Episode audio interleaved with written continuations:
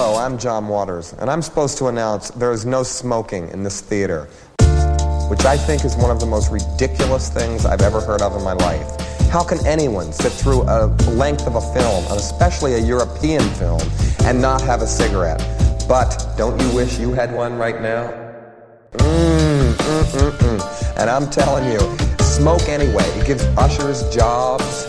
And if people didn't smoke, there would be no employment for the youth of today. So once again, no smoking in this theater.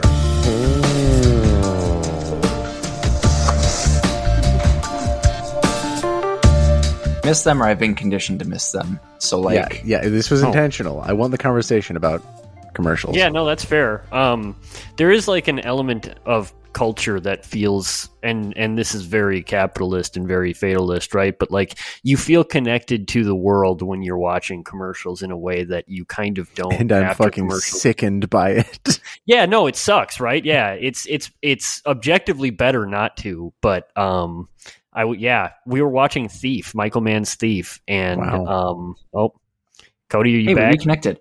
Man, Oh. that's a shame because we we we uh, Jason had the the the foresight to start recording, and then all of a sudden the connection was lost. well, we kept going because uh, Yeah, I was because right in thought the that- middle of I, it. th- I thought that you just like saw the recording start and decided to stop talking. So I was like, no, I want this conversation, and then your face is just frozen there, and I'm like, oh no, he's gone. yeah, I saw he? YouTube freeze, and I was like, oh no.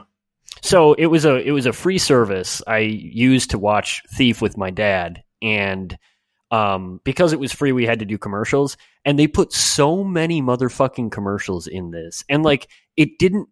First of all, like the first time we had commercials was right after the um the silent or the the dialogue free cold open, which is just Mhm. like the thief sequence. It's like this operatic like fucking masterpiece sequence in the uh, right at the beginning of this movie, and like uh James Caan's car just like drives into the night in that that amazing shot of like the dark neon lit streets and then we cut right to like a fucking um like buffalo chicken at DiGiorno's Yeah. or whatever fucking commercial and it it made me want to die uh really really strongly fast fast, more like slow. Um, that's sure. right That's It couldn't, that's it, the could, joke. it couldn't have been DiGiorno, by the way, because it's not delivery; it's DiGiorno. oh my right? god. Uh, the only time, No, like, that was the thing is that the in the in the commercial the father character um, was showing off about his pizza baking skills, and then there was a DiGiorno employee Oh. that had somehow been invited to the um, the dinner, and they were sort of like being very bemused by it, like, "Oh yeah, you did a really good job with this pizza," because we knew what it what it really was. It was I see. DiGiorno. DiGiorno employee. This Yeah, is their like, ad space, by the way. Yeah. Like this counts. they were like in the room. Is the DiGiorno employee in the room with us right now? It was that sort of thing where like Is- the dad was there, I and there was also just a straight up person wearing an apron, and you know, Eh, d- I mean, are are DiGiorno pizzas assembled by by individual? Like, does isn't the whole concept Doubtful. that they're not put together on like a single like they are assembly line pizzas? Like they're just made to fr- like frozen. That's what I. Why would uh, there be- what I yeah. A single like it'd have to be like an operations manager fucking art- covered in artisanal. oil and shit. Yeah. okay, artisanal, bespoke. bespoke bespoke it's not bespoke it's DiGiorno uh, and this is Trylove I thank you for listening to it it's a literal roundtable podcast where we talk about movies we saw or people we met at the Trylon Cinema in Minneapolis Minnesota you can find us on Twitter at Trylove Podcast you can follow uh, the Trylon at Trylon Cinema and at trylon.org get tickets and other cool merch and ways to support the Trylon at that website um I'm Jason. I have uh, been around 29 years and I need a break. And you can find me on Twitter at Nintendoofus. I'm Cody Narvison, and no, you're not hallucinating. You do indeed see a talking penis. You can find me on Twitter at Cody underscore BH. I feel like Cody maybe jumped the line just to sort of set me up as the talking penis. Um, This So- is the same order that we've always it? done. I thought I You've thought I always went been the first on that penis, one. Harry. I have always been the penis. Uh, nobody gets off this podcast without singing the blues. I'm a talking penis, and you can find me on Twitter at Shiitake Harry. Uh, this is uh, an episode. I, I guess our with our we don't have quorum in the most literal sense, um, but we do have to go forward and talk about these movies anyway. So I've put together short summaries. Uh, just to recap, this was an event at the Trylon. Um, I believe it's still going on as of this recording, but it'll be gone by the time that we finish or uh, rather release. Um, a, a babysitting adventures. It's two uh, movies split between the 1980s and 1990s. Um, that deal with, in varying capacities, uh, the concept of babysitting and sort of the comedy of errors that can follow. Uh, so this was a, a, fun series and all that. I'll give just a quick rundown of both movies because they're both kind of wild, uh, and then we can just, like Cody and we're saying, we can just stir the pot, just let it kind of thoughts ruminate. Um, uh, we probably shouldn't get too carried away because these are definitely movies you can get carried away with. But um, the first was uh, Don't Tell Mom the Babysitter's Dead is a 1991. And sorry, I'm not going to be able to look at you guys because it's on my big screen. I got to turn. Uh, 1991 teen comedy directed by Stephen Herek, um, whom I should say off the bat, also director of Bill and Ted's Excellent Adventure, just two years prior to this film. Uh, also director of The Three Musketeers, Mr. Holland's Opus, The Mighty Ducks, uh, Minneapolis, St. Paul represent, um, and a bunch of other uh, shit, including the first Critters. That was not part of my summary, but I just had to pull that out. Um, directed by Stephen Herek. In it, tired divorcee Mrs. Crandall, and that is her character's name, uh, is played by Concetta Tomei or Conchetta, not related to Marisa Tomei. I, I apologize. There's a lot of rivulets in this uh, flowing river. This is going to be the entire summary. Episode. This is the entire no, thing. No, I love 35, it. Skip ahead 35 minutes and you'll still find us talking about this. Uh, she leaves her children with the stern Mrs. Sturak, played by Eda Reiss Merin, uh, while on vacation in Australia. The children's frustration with Mrs. Sturak is replaced with panic when the old crone dies on the job, leaving the Crandall kids to fend for themselves for the summer. And if you think you know what this movie is, from that summary alone, just you wait, boys. Uh, with no money and no desire to involve the, the authorities in the death, Sue Ellen, played by Christina Applegate, uh, to- loses a coin toss with her brother Kenny, played by Keith Coogan. Remember that name. Uh, over who should get a job for the summer to be able to provide for them, uh, which triggers a comedy of errors that thrusts Swell, as her character is known, uh, into one role in corporate America and another as the family's de facto mother figure. Uh, that is the first film. Don't tell mom the babysitter's dead. This is kind of a mess already, but uh, in the spirit of not um, letting Aaron uh, haunt us too much, he already told us that he said that we do too much formalizing of this podcast. So I just want to like put that to bed a little bit. Yeah, We're he also said we talk more. about the sort of meta commentary of the construction of the podcast too much. He says he really hates it when podcasts do that. And he always seems to do it right when I'm about to get to my best point and really undercuts, you know, the flow of everything. Um, 1987's Adventures in Babysitting uh, is directed by Chris Columbus. Uh, it follows a much more traditional story in which uh, Elizabeth Shue as Chris Parker and Keith Coogan again as Brad Anderson uh, they are uh, sort of thrown into uh, another comedy of errors on uh, what is supposed to be a regular night of babysitting that instead becomes a road movie through inner city Chicago. Um, we'll talk more in depth about the whole deal of these movies, but uh, I guess let's talk about the the overall event, the whole thing. It, it, like these are the most 2.5 and a likable movies I think I've maybe ever seen back to back. Um, what, what did you Certainly think? at the Trylon, I think yeah, it was yeah, yeah. like it was very wild to watch. Like very conventional sort of I don't know what the term in movie language is, but like these are kind of shovelware movies to use gamers parlance. A, a, like, a, little bit. Here's here's the scary thing. The first movie, Don't Tell Mom the Babysitter's Dead. I googled that to find out a little bit more more about the provenance. It's like a cult classic. People yeah. love and remember that movie. I, I mean, guess. I think that makes I think it makes a lot of sense as a cult classic because it's a fucking weird movie. It is. That it's it like is. a real mess and that doesn't it like becomes like several different movies and seems to be not knowing what it's going to be from scene to scene, which is going to be pretty fun to talk about. Yeah, I think that is a really good place to probably talk is um, you know, what makes this movie so weird is that the like title event, the babysitter dies in about the first five, ten minutes of the movie after some really strange wild camera work and like really surprising fun stuff that happens. Yeah, there's like just six different Sam Raimi contra zooms in this thing. It's wild. it is it is crazy how like uh, uh, experimental it can feel at times. Um, but that inciting event uh, then turns the movie completely in, into left field, um, you know, territory. It becomes a completely different film. I guess originally it was called The Real World. Before that was a, an MTV series, and that sort of explains why maybe some of the framing of this. It, it really painted a picture to me of like how important packaging is to yes. a movie for me. Because like, if you called uh I don't know, There Will Be Blood, the Oil Barons Problems movie, I would have like a significantly different or, uh, view of the that Upton movie. Sinclair original story that it's based on, which is just called Oil. With a nice exclamation. I really Honestly, love that. that'd be pretty sick. That'd be pretty that. good. Uh, more more movie titles need uh, exclamation points. We've got Mother. Um, is that the only one? Is that the only movie that's Tora, ever been- Tora, Tora. Tora, That Tora, is Tora, three Tora. exclamation points.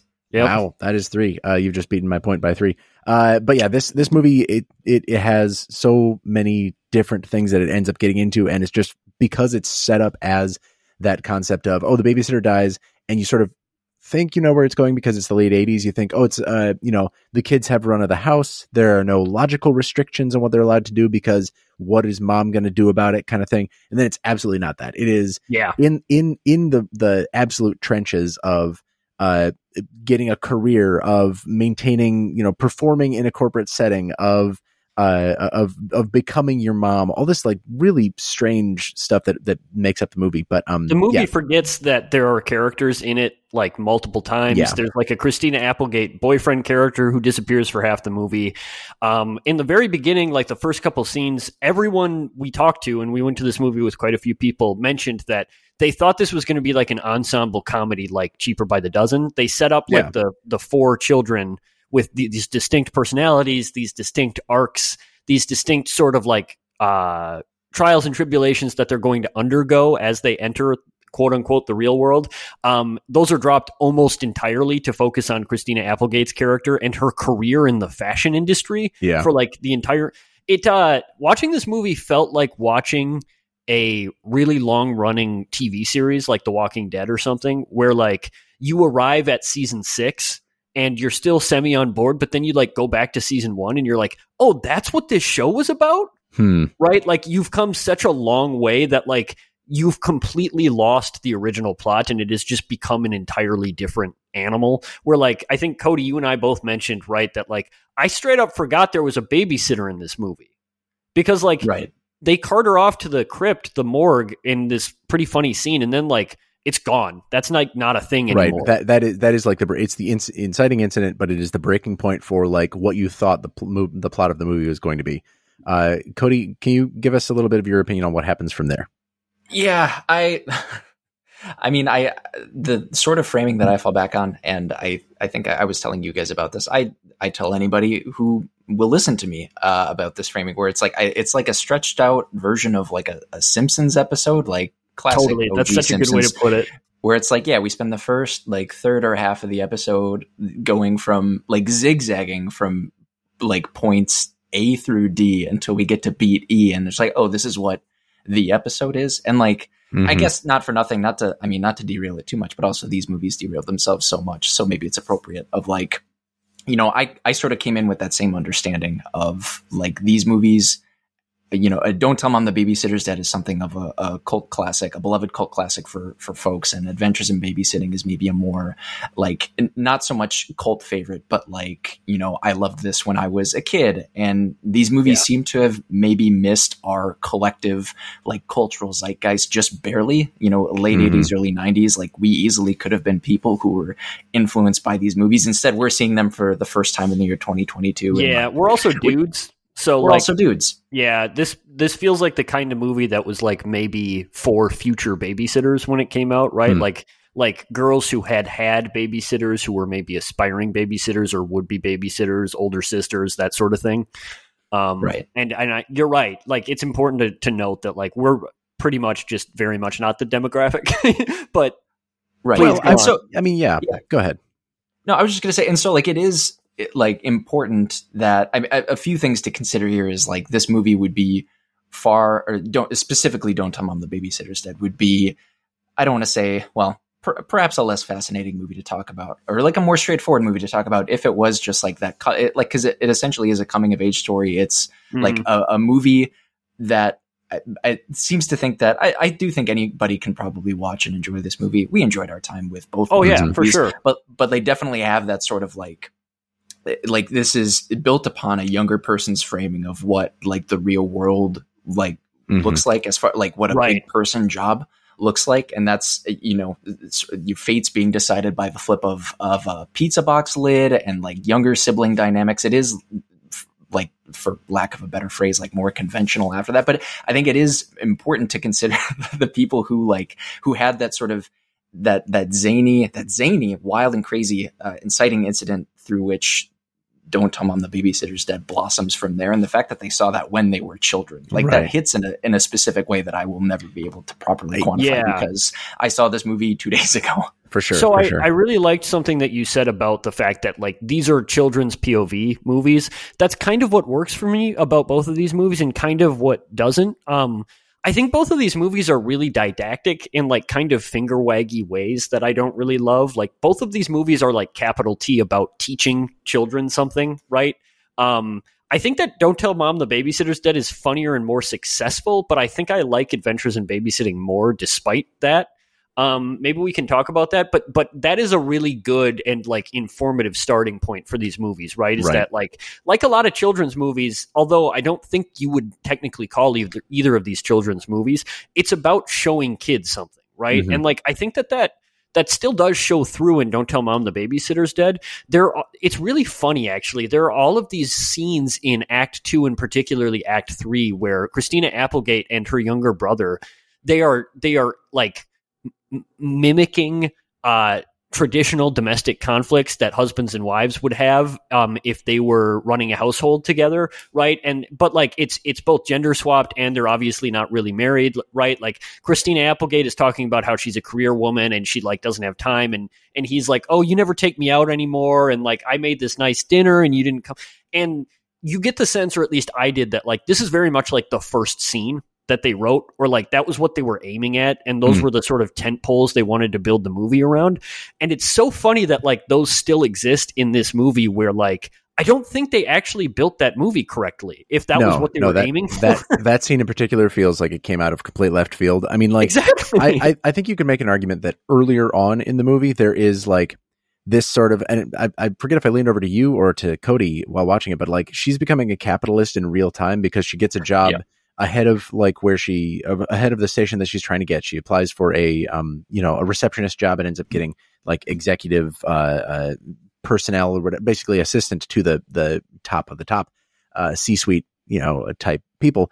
Um, but in like as the movie goes on as we start like seeing those things seeing the different way like things that she does the different plot uh, points in the movie the different people that she comes into contact with i guess- think it's maybe like after the first or second day on the job she comes back and she's already reprimanding her kid her her kids quote unquote her, her brothers and sisters her three siblings yeah, and the dog. right. about like keeping the place clean and uh, you know doing their part and you know I'm at work all day kind of thing and it's like it was a very sudden the assumption that these role that this like disciplinary role just happens you know just like just naturally occurs as a result of a 9 to 5 workday as a result of single income families as a result of like xyz I mean, by then, by the time that we get to the scene where she and Kenny are arguing about, um, in, you know, sort of that uh, classically, stereotypically gendered way of husband and wife, it's like, okay, this is not, this is just a culmination of that. You know, like we've we've already we've set the groundwork of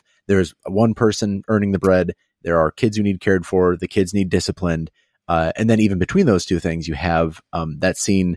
I forget the kid's name. One of the brothers, one of the uh, one of her brothers. God, I keep thinking about her, and it's because by the time of that movie, she's got such uh, a position of authority. I keep thinking of her as the mom of the group because she's just thrust in that position. Well, that's the joke. I mean, exactly. that's the that, whole that is the joke, joke. and I, I Yeah. guess it did work on me. But um, one of her brothers has sort of trysts with a girl. He's like a real ladies' man, and he's bummed out that she doesn't want to talk to him anymore. And uh, or or I forget, she's he's basically losing her. Right? Uh, they've broken up. And uh, and Christina Applegate Sue comes back from work one day and says and like consoles him like a mom would to say like you know you're worth more than that. You know you you, you should read this uh this piece in Cosmo article. Cosmopolitan. Yeah about about you know talking to women or or you know treating them better or whatever. And it's like this is sort of we we've built from step to step to step of the um like role that she's supposed to be becoming this like very again like uh hard or hardworking breadwinning mom character. But it was such a quick such a rapid ascent to that level that then every joke that they play after that that, that like builds on that concept just feels like oh this is just just more on the same plate. Like it's not a crowning piece. It's not like a development. It's just like oh they have this they have this husband and wife bickering moment and, well, and, and and again, it goes like nowhere. that's that's because of the like almost choose your own adventure style of the plotting in this movie, right? Yeah. Where like we are sketching it out to sound like a relatively conventional coming of age story, and like it it is in the end, right? It is when you look Right, back on it. But like as you're watching it, I can't remember the last time I watched a movie where I legitimately had absolutely no idea where it was going because scene Same. to scene and moment to moment, it seems to be wanting to be a bunch of different movies at once. Where sometimes it kind of wants to be about all of the kids, sometimes it wants to be about just Christina Applegate's career really specifically, there's like an, like another movie nested in this movie about like the internecine conflicts within the fashion industry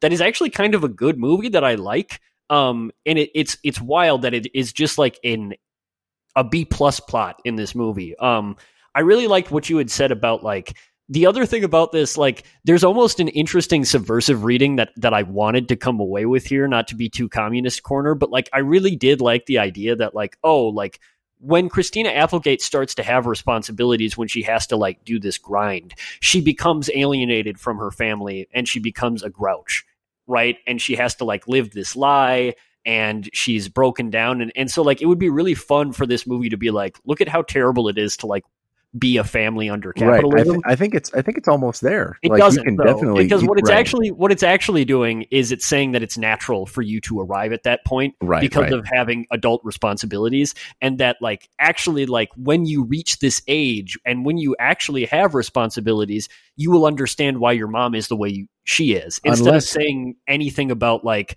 it sucks that your mom is that way too. Right, right. It, it it never actually takes it that far unless unless we want to read the ending in which she's still 17 years old, in which her whole ruse has been ex- exposed, in which everybody knows what she was doing, and things are more or less just fine. Unless we want to read that as like, oh, by the time that she is of, you know, she's gone through college, she's sort of figured out what she wants to do. Maybe she's working again for uh, not Allison Janney. I forget the character's name, but she looks a lot like Allison Janney. Um, that maybe she will have imbibed some of those lessons about what sort of things you need to do to get by in that world and how you maybe can like structure and, and build life pro- uh, like maybe there's changes that need to happen to the corporate world right that's, if you want to end it very they, they watched big they watched big and wrote this movie like that That yeah. is what we're saying yeah yeah which is not I mean, a bad thing. But but the thing is, they wrote this movie after watching Big, and then they titled it something that would give you a completely. And I I, I don't mean right. to like wear this like a millstone, every single second of this movie for me, and maybe I was just way too focused on the fact that it wasn't about a babysitter at a certain point, but every single thing thought that I had about this movie was in, re- in relation to the framing, in relation to the event. Right. Like, oh, they're not going to go go karting through the house because they don't have, uh, you know, characters of authority. They're not going to go on a shopping spree because mom left her wallet. Like that's not actually going to happen. We're going to get a completely different plot based, based off of something we had no idea was, you know, part of the movie from the beginning. Right. Right. Uh, it's like, anyway. It's, sorry, go ahead, Cody. No, no, go ahead. Oh, it's like novelistic, right? where where it's like we yeah. come such a long way. And also like part of this has to be the sort of like very commercial filmmaking style. I think that there is some really good shooting in this. Um, and some really interesting experimental stuff. But there are also like 18 full anti-narrative montages in this movie. Like there, the full like original soundtrack CD is in this movie, and it's licensed music, and it's just like watching them like have a fun date in uh like on the beach or on um in a toy store mm-hmm. or cooking or making fashion or whatever. And like that is such a priority for this movie that like we get to this place where like the second act has absolutely no narrative momentum and then they literally have to introduce the third act in like 30 seconds right? Where right. like literally her boss rushes into the office and she's like we're going to lose the company. And she's like no we're not. I have an idea. And then it's like shot cut to one shot of her like building her idea shot cut to i am going to give this presentation shot cut to the presentation's happening tonight and it's going to happen at my house and i need my family to come together and help me with it right it's like why didn't we spend the last act building that story Right, Instead, right. we did like this date and we did these montages about all the kids and we did these long conversations that the stoner had with his stoner buds. And like, I don't know. It, it, think, it, really feels like a, a movie that has a lot of different motivations occurring at once. Yeah. No, I, I, I would agree. I think it's because the second act is spent more or less like there are these little windows we get as she's building to this like very professional persona, this like, uh, you know, beyond mature beyond her years type character, uh, just by nature of being thrust into the position. There are times, and I think the, the third act really hinges on it, where it's like she is still relying on some element of her connection to youth to get by in that world. You know, she's like finding ways to shirk responsibility and give it to, oh, gee, I forget the actress's name, but the woman from Twin Peaks uh, is in this movie. Kimmy uh, Robertson? Kimmy Robertson. Thank you. Uh, she finds ways to shirk responsibility. She finds, uh, you know, her, she's stealing money from mom's purse essentially by taking the petty cash and never paying it back. Um, all, like all those, and and like literally at the very end, uh, the plot element is that they're going to lose their biggest account or their biggest like the account of the future because the uh account the see if I can remember the account the client uh had problems selling these uniforms to students because they didn't like how conformist they were because they yeah, didn't they like how rioted. boring they were. And They, they wanted was to Christina individ- Applegate's warning, right? Is she was like, right. kids don't want to wear school uniforms. Like my fa- my high school was like a fashion show, and Yeah. then her boss says, "Well, that was a long time ago." And Exactly. she's like, "Yeah, I guess And- you're right." And it's and- like, wah, wah. Yeah. And that is that is the element that like makes her that that's what gives her the third act is like she then can redesign these and sort of have input way beyond her position you know to sort of like save the company and all that stuff that harry was mentioning And and Uh, she and I think that's- synthesizes her persona as a child and her persona as sort of an adult into this central thing. And like you said, Exactly. Jason, the implication is kind of that she'll be able to maintain that youthful sort of idealism. if only the- because she's aware of it you know because like Right. you th- there's that assumption over time that you lose touch with that because other things become more important but what if you knew it's like that question if you were three and could be shown exactly what it's like to be you know 33 what would you learn how would you change your life you know how would you live differently um but like i think that is why the second act feels like so missing is because that's i think where we're what we're diving into is like the concept that oh can she can she successfully balance the concepts of being a career woman and of being a, a teen just almost Yeah. barely out of high school you know Right. And can this movie balance all of its subplots? No. Um, absolutely And- not and when I was looking up uh, uh, Kimmy Robertson's name, like just looking at the cast list, we've talked about the like the siblings, you know, Mhm. the de facto, you know, uh, quote unquote, like Sue Ellen's play children in this movie, and like the siblings are like twelve or fifteen characters down, going by Wikipedia standards of like there are roughly a dozen more important characters in this Yeah. movie, and for for an hour forty five minute movie, I mean, this is this is a dense movie. Like, I mean, we we've hit on it so hard, but just like not to just like backseat direct, but man, combine some of these like kids together, like Adventures in For sure. Babysitting, seeing that there were, you know, two kids in the household and then some doofus friend who tags along. Like even that just feels like a breath of fresh air. You got, yeah, like uh, the older, the non um, Keith Coogan brother who's he's a ladies' man. That's his characterization. Uh, Sue Ellen has a younger sister who plays Little League. That's her characterization. She fucking and then disappears from this movie. she's gone. She's in the first scene and the last scene of this Third movie. strike, It's she's wild. out. And it, like Wikipedia's description of of Walter, the youngest in the household, uh, Robert Hy Gorman as Walter Crandall, the 11 year old brother of Sue, who is a TV fanatic. That is Come that on. kid's arc. He is such Come a TV fanatic that he falls off the roof and breaks his fucking leg. and, Like, and the way that consolidate. Yeah. Afterwards, uh, Cody Cody said that he thought that, that that kid was going to die because he like borrowed a bunch of petty cash to buy an entertainment system, and Cody thought that he was going to accidentally tip the entertainment system over on himself and be hoist by his own petard. An excellent visual metaphor. I, I think it's- and I would have really liked Yeah. that. Also, that's a fucking dark fucking move, Cody. it is well, and I mean we're I mean we're talking about the choose your own adventure ness of this movie, the missed Bad narratives and plot lines, and like the honestly the flipped like pizza box thing. Not to go all the way back to that, like that on paper it sounds like such a cool like you know the, the this inane thing and, and I guess it kind of gets into the communist reading of like you know the system like or uh and maybe if this movie were part like Stanford prison experiment as well but just like okay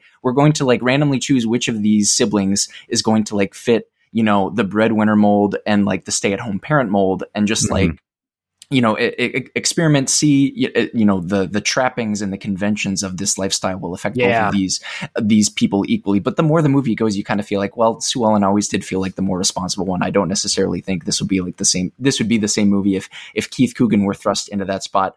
Also because it is you know uh you know their parent is it's it's a, a single mother looking after these uh, children so of course we need to mirror that by having the eldest daughter Mhm. take the reins. And so like I don't know, docked points, but it is like I don't they they could have done so much more with like any number of like little just like little narrative like fulcrums, Yeah. Yeah. right? it's It's definitely like really. th- Oh, they- sorry. Go ahead, Jason. it's definitely that they needed a way to like they needed to center somebody you know like they didn't want to let those plot elements go by the wayside for example if kenny is the one who like oh he got stoned and fell off the roof. Oh, now he's the guy who's like, you know, he's now the the plot. Like, then how would he help out with the dinner soiree at the end, right? Like, Right. th- just just the, the ability to separate some of those plot elements, but it does feel like incredibly underwritten for all of them. And why do we have so many? I didn't think about that before you brought it up. Uh, Harry, you were gonna. Uh, well, so two things. As you were talking, Jason, I just read that um, this was a uh, the script was originally called The Real World, like Cody said, and it came out in 1987, or it was um, finished in 1987.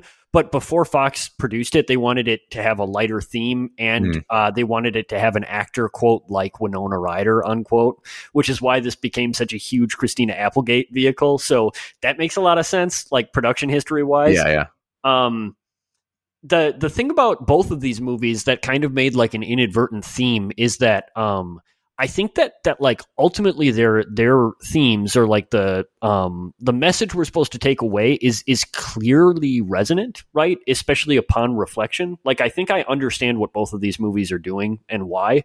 Um but that seems so uh immaterial in the face of what these movies actually are right? It's like it's so much more interesting to talk about all of the tension within this movie and all of the things it fails at than to talk about that sort of straightforward coming of age story.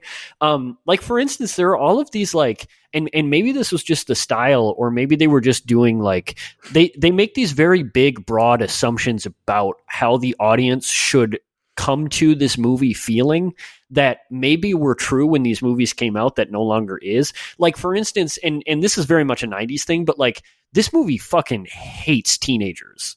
Like it it is so disdainful of the children in the house in the first act that it like it really soured me, right? Where it was like uh, it just like it thought that like oh yeah, childhood is chi- children are loathsome and like their mom is like on her last legs Well- and well, like it's, it's like the Kenny's uh, sloth is literally what kills the the babysitter, right? She she Right. sees his room, sees like porno mags on the walls, and hears rock music, and thinks, "Oh, me oh my, I'm dead." Uh, so like I hadn't thought about it before, um, in that way, but yeah, there there is like a a dissatisfaction, like the, the finger wagging you were talking about, like that very Right. didactic. Um, you know, th- we're going to build this dichotomy between Christina Applegate, Sue, and everybody else, all the other teenagers, and that's going to serve our direct narrative of us as adults writing about how teenagers aren't responsible. Right. No, that's exactly right. Right. And especially because their transformations are so significant Mhm. and so ultimately seen as positive in this movie that, yeah, like, yeah, I like the reading that you have. And I think that that's the reading that was intended by this movie. But I also think that this movie hated teenagers too much to pull it off. Sure. Where it was like, it hated all of those kids so much that this movie ends up being, well, when you have responsibilities, maybe you'll find out why I treat you the way I do. And it's like, right. fucking calm down, like grandpa. yeah, we you know? we, we want to like. There's room there. I feel like there's room there, but maybe not the heart to do it. To punch up at corporate America, to punch up at modern parenting Oh, styles. yeah. Instead, it uses that to like, oh, let's position one of those youths as that, so that we can use her to punch down. Yeah, at, it does- at all the, at all the youths. It does. I mean, does it talk out of its like out of both sides of its mouth a little bit? Like it tries to do like it. I mean, it tries to communicate the occasionally very true thing of just like, look, if you're if you're nice enough and you don't annoy the shit out of anybody, maybe you can get the executive assistant job too. Sure. Like that's. I mean, that does exist at the same time. Like right, framing it as okay, like this position, this new life that um that Sue Ellen has is eating away at her, huh? I never Right. considered that from Well- from my mom's perspective. This mom, man, this mom who who just really sucks. Why couldn't she just play long at the big thing at the end? That's so oh, that's so frustrating. I- That- also, oh, yeah, pisses like the mom is is bad, like really bad in this movie. Like I, we're, I know we're supposed to be sympathetic to her, e- especially because her Right. kids are shitty. But like the way they frame her in this is like, well, I have a new boyfriend and I'm going on vacation for two months, and I guess I'm going to get you a sitter. Bye. Is Right, like this is wait, a Romare movie. Bye. I'll see you Yeah. after holiday. It, well, yes, right. It's it's a little weird. Um, one thing I really do like about this movie, um, and specifically the Christina Applegate career moment, is the uh, the character Rose Lindsay, played by Joanna Cassidy. Um, Thank you. uh, this is the Um, Christina Applegate's Alice- boss. Yeah, not Allison Janney that I mentioned earlier. Yes, right. She looks a lot like Allison Janney. Um, and she's like really a standout character in my mind. And it it also does something really cool where like this character is like a child, right? She's like a child in an adult woman's body. I think that that is very much supposed to be text. Um, I think that like it's supposed to be an emperor has no clothes situation where like Christina Applegate has to has to uh, like mimic these trappings of adulthood so hard in order to sort of like climb the ladder and get where she needs to be. And when she arrives, she finds out that there's a there's a, a little girl in an adult woman's body, woman like, child, working yeah. there. And I really like that, right? Like I really like the idea that like, oh, nobody is actually an adult, right? Hmm. Because that that is a very important thing for children to learn. But I think that really gets lost here, um, especially because there are a lot of scenes of a coked up uh, executive trying to um, have sex with 17 year old Christina Applegate. And Yeah. it is like, it's, it's played for sort of like, look at corporate America, man. And like, I get it, but also like, holy shit, those scenes. Yeah, they are they are pretty rough. Um, the other way that I, the other way that it's doing that whole like talking out the sides of its mouth thing that Cody was talking about was uh, near the very end, right after like the whole soiree is done and uh, they're all packed up and stuff. One of Kenny's friends, stoner friends, is like, "Ah, man, yeah, school, time to you know fuck off and Yeah, and- and dude." drop out and stuff." And then he's like, "I don't know, I think I actually want to go to school now. I think I like, I think I really want." And it's like, again, that both sides of its mouth of its mouth thing is, and I might be wrong here, is like, yeah, sure, great. We've just transformed the free spirit, um, weed smoking teen who has nothing to worry about in his life into like now a uh, drone. in, into now a drone. Yeah, And- but also like he discovered through the events of the movie, he discovered a thing he's passionate about. He's passionate about cooking. He watched a lot of Julia Child, and he became like MC of this event, and he catered it and everything. And that's like that, that that's cool. He's found something that he wants to do, and but like the way that he's uh, finding that he should express it is by going to an educational institution by.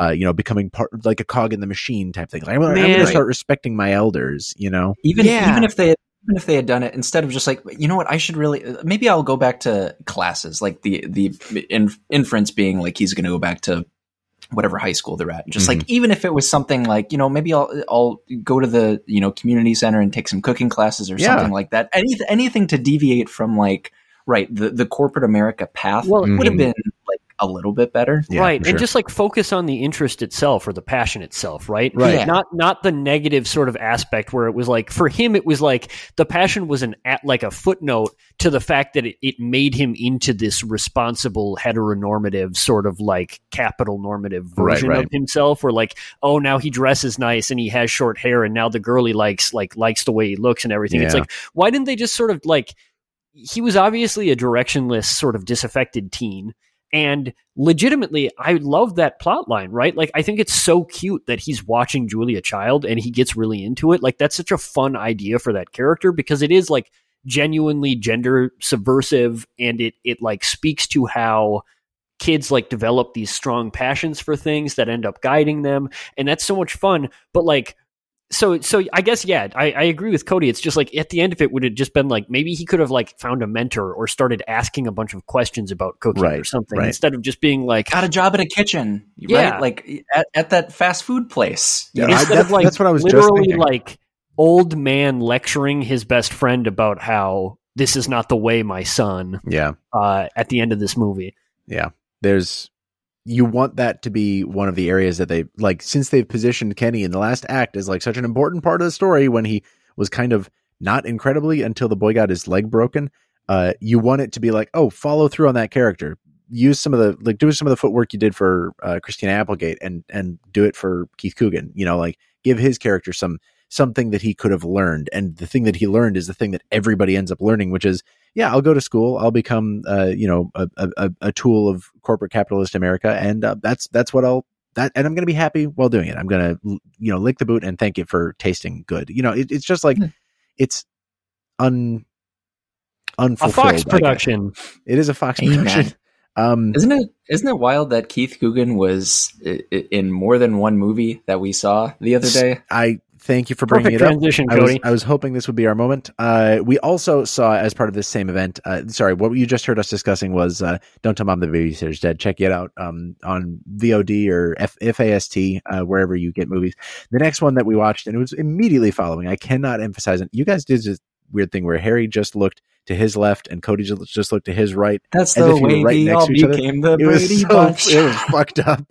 Uh, this this movie is called um, uh, Adventures in Babysitting, 1991. I gave you a little bit of a rundown. It's a Chris Columbus movie.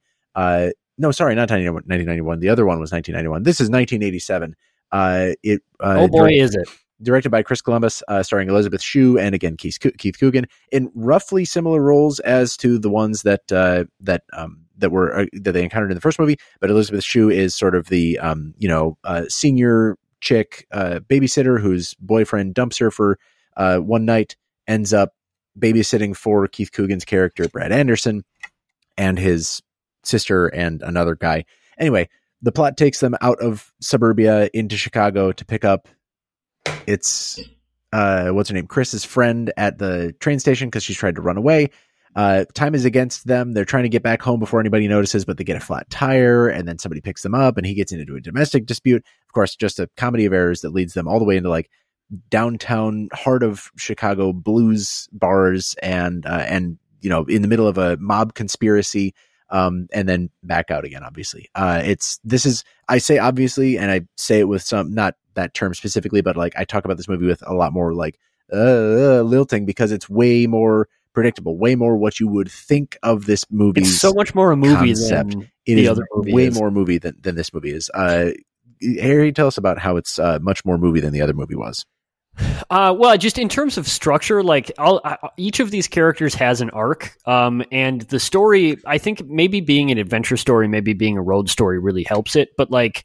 we we know much more conventionally what the characters are going to go through. Um, it felt much more predictable, not in a bad way, just in that way. Um, but uh, es- especially like just the um the much more conventional archetypes i guess right like we've got the simp best friend or the simp kid we've got the sort of um dissociated from reality little girl who's very like cute and charming and then the put upon babysitter right and like Mhm. it's it's a much more conventional setup and ultimately like i think that especially coming off the heels of don't tell mom the babysitter's dead um, I don't know if I would have noticed this before, but like this, the central conceit of what this movie was doing became immediately apparent to me very quickly, right? Where it was like, oh, this is going to be a series of vignettes about these characters in the big city, right? And it was like, okay, like now I have my footing. Now I know what I'm watching. Whereas like that was such a contrast from Don't Tell Mom the Babysitter's Dead, where it's like, I don't know what this movie is. yeah Right. Yeah, and I mean this is I'm looking up the release date as we speak, but just like adding to that, um, yeah, okay. So Adventures in Babysitting was just a year after Ferris Bueller uh, came out, Oh. and like, and and again, not that like uh, I'm sort of in the same boat as Harry, like predictable, not necessarily in a bad way, or like like able to tell, okay, this is going to be a, a story, self-contained, you know, over the course of one evening, everything's going to tie off in a nice little bow. There might be like a couple canonical lingering effects as a result of their experiences but like the fact that i know that like that's going to like i i'm never i'm not generally someone just like oh i can predict what this movie is going to be and like that negatively affects my experience anything that's wrong with this movie is in my mind not because of that but it is Yeah. it does kind of have a, a roadmap. Like this is a, a story um, with your your your absolute favorite tropes, uh, including the simp character. Um, it's it's a, a story about you know um, kids from Edina going to downtown Minneapolis and like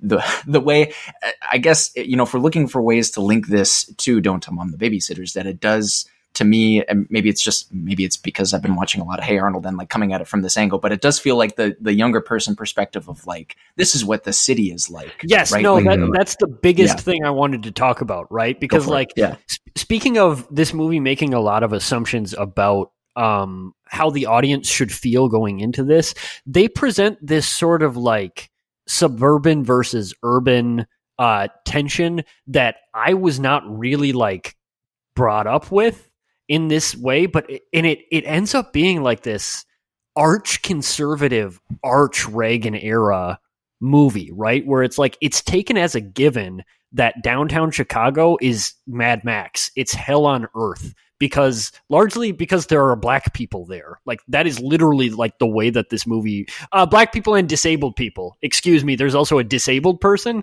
Um and again, like I'm not I'm not saying that this movie is canceled necessarily, though I think you could cancel it for that because the whole point of the movie is supposed to be that, like, okay, this is how kids think about the city, and they're going to be proven sort of wrong, right? Or they're going to come away with these experiences. There's a not all black people character in this movie whose whole role is to be not all black people. Um, and they're, they're supposed to have these, these sort of like, um, these adventures that subvert their expectations at every turn about what the adult world is like and about what the city is like. And to do that, they set up, I mean, even the, the term adventures in babysitting, right? It's like this is supposed to be a like adventure movie in the style of something like Indiana Jones. And so we we think that there are we're we're supposed to let them get away with painting with this really broad brush, right? Where it's like, oh, the kids from the suburbs would be scandalized by the big city. It's like you said, uh, Cody, right? It's like how suburban's Minnes- suburban Minnesota's Sotans talk about downtown Minneapolis right now, right? We're like, I like I'll talk to like my um suburban family members and they'll be like, "Do you feel safe?" And it's like, "What the fuck are you talking about?" um and that's that's kind of how this works if like this movie took place in their imaginations, right? Um and oh my god, is that a problematic conceit? Oh my god, is it rough? Uh, it's it's wild that this movie becomes as fun and mostly harmless as it is uh, in the face of that conceit is what I'll say, I guess. Is that partly because it unifies the bad guys instead of as the disabled, instead of as people of color, it's as mobsters, as criminals? I mean, kind of, right? But also, yeah. like, uh, they, they keep cutting to the kid who's stuck at the bus station and she is being harassed by just homeless people. Yeah. Like it is just she just like has the experience of literally interacting with homeless people and it's supposed to be like a harrowing traumatizing experience for her. Right. But Wouldn't also it be hilarious if yeah. a phone booth was somebody's house? Wouldn't yeah. that be like isn't that wild? Isn't that completely ridiculous? And, and so scary and, and so weird and it's it's like, oh my God, like really, really rough. Uh, that is another inciting incident. I mean, the second inciting incident of the evening that was just like dropped and forgotten by us, the viewers, at various points, which like I was maybe that is something that Don't Tell Mom the Babysitter's Dead like adequately prepared me for. I feel like three times over the course of Adventures in Babysitting, I lean over to Jason. And I'm just like, like remember they've got a friend at the the, the train station that they're now just like willfully ignoring. It's like, oh, Bradley Whitford. Bradley Whitford is at this restaurant. Bradley Whitford, by the way, is in this movie. Brad, Bradley Whitford is in this restaurant. Uh, I, you know what? Fuck Brenda. She's probably dead anyway. I'm, I'm going to go confront him in public. To, to, be fair, I think that that's that's a, one of the more successful bits in this movie, right? It's, is it's, it's legitimately good. Brenda, like they're even in the the blues song that they sing, which is a great scene. They're like, and Brenda's probably already dead, right? Like Brenda's probably dead. Yeah, it's uh, yeah. I, re- I mean, I really like that part. By the way, yes, Bradley Whitford plays the like bad boy character. He's got a red Camaro with the license plate so cool, and then afterwards, I don't want to put her on blast. Our our good friend Gretchen, she was like, "Yeah, Bradley Whitford looks good in this movie." And I was like, "So, oh my, that is a wild take." I have never heard anyone feel that way about Bradley Whitford, but uh, I guess that he works in that role for her, so that's wonderful. And I'm not yucking any yums, you know. well, and I don't know how this um, affects that per- perspective or not, that perception, either in a good way or a bad way. Um, I'm pulling up the IMDb page to make sure I read this uh, trivia piece correctly, but the number one trivia item for this movie was that uh, the the car that says "so cool" was apparently Bradley Whitford's actual car. okay, I take everything back. That's the, he's the All coolest right, yeah. person on earth. Yeah, yeah. yeah. I, I, feel like with Bradley Whitford, I can look at him and say "ew," and then like when he starts talking, I'm like, "Yeah, I get it." He has that sort of like voice that just like he's not saying anything in a nice way that makes you want to hear more, but like the way that he's saying it or like the things that he's actually saying are very very convincing. He has a nice charm about him. I mean, I think he's good in this role. He's he's like believably slimy. But, yeah, but like, but his role is to be slimy, lying, yeah, bad backstabbing heartthrob, right? Yeah, and it's it's a little bit of, it's a little bit of a weird uh pull. I think it's yeah, fine. I mean, Um, uh, like hot enough to have like two potential, you know, girlfriends, and like I think I think he reaches that threshold. Personally. Okay, that's it's just fine. that they have a Vincent D'Onofrio cameo in this. I was and just Vincent about to D'Onofrio say. looks like a fucking god in this movie, and he's I mean, playing like, god kind of. textually, yeah, he's he's Yeah. playing. The girl confuses him for Thor because he comes down with his mechanic's hammer and he's wearing a, a, a you know sleeveless tee and he's got his trucker cap on Which, with like- this wonderful go- like golden wig. Man, Incredible. like I that was a very successful scene because I was beside myself to see Vincent D'Onofrio in that way. I was like, "Oh my god, it's it's Thor." Well, between fucking Full Metal Jacket and uh what like Law and Order, I don't. I just c- uh, assumed that Vincent D'Onofrio didn't exist. So like he stopped looking like he did in Full Full Metal Jacket, and then just started looking like he did in Law and Order. But he's like an absolute smoke show in this movie. He's like glistening, and he's wearing the tight jeans, and oh my god, just Well, really technically, there is some overlap in that like spectrum you established, Jason, because Full Metal Jacket came out in the same year as this movie, which What? is That seems absurd wait, to consider. wasn't that eighty five? Full Metal. Uh, I mean, I That can take it up with Jonathan. No, it's- it's okay. that seems That that seems impossible to me. that but that's- fucking wild. Good for him. Good for him. Good for him. Uh, good for Vincent D'Onofrio. Um, yeah, like like Harry was saying, it is full of stuff that like I I'm not in the business of of canceling. The, the 400 blows fucking sucks, and three billboards fucking sucks. But I'm not in the business of canceling any more movies at my time. Um, but in this movie, obviously, a lot of those tropes, a lot of those characters, a lot of those vignettes that Harry was talking about are used to problematic effect. We'll say, um, wherein like they are very scared to be in what's essentially like if you've ever been to Bunkers Jam here in Minneapolis, just like a jazz club, like a jazz blues club, where like all of the patrons and all of the performers are black, and they're like, "Oh my god, we have to get out of here. We have to." I they think, one of them says, "We have to get out of this place," killed. And, and At then one just point, they literally just like crash into a black bar. It's just a black blues bar. It looks cool and fun, and they end up having spoilers a great time.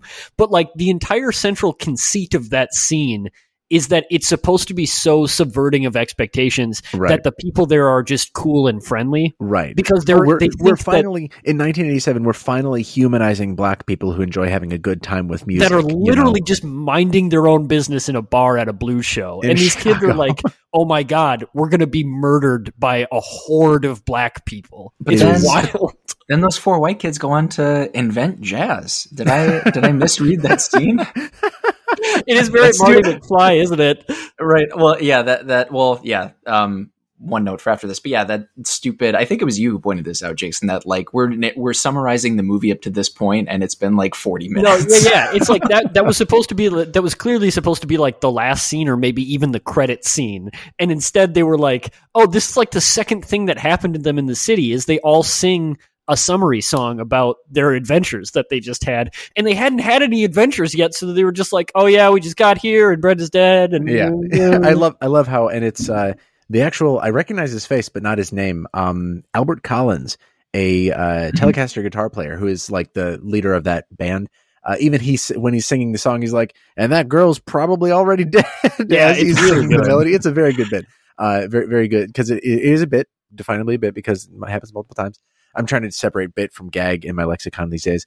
Um, but like, I, I guess, I guess what's worth talking about is what we've sort of elucidated the ways in, this, in which this movie is a mess, some of the structure stuff, and some of obviously a lot of the portrayals of different kinds of people uh, really fall flat, or maybe they do exactly what the movie wanted them to do, and it's just an awful thing.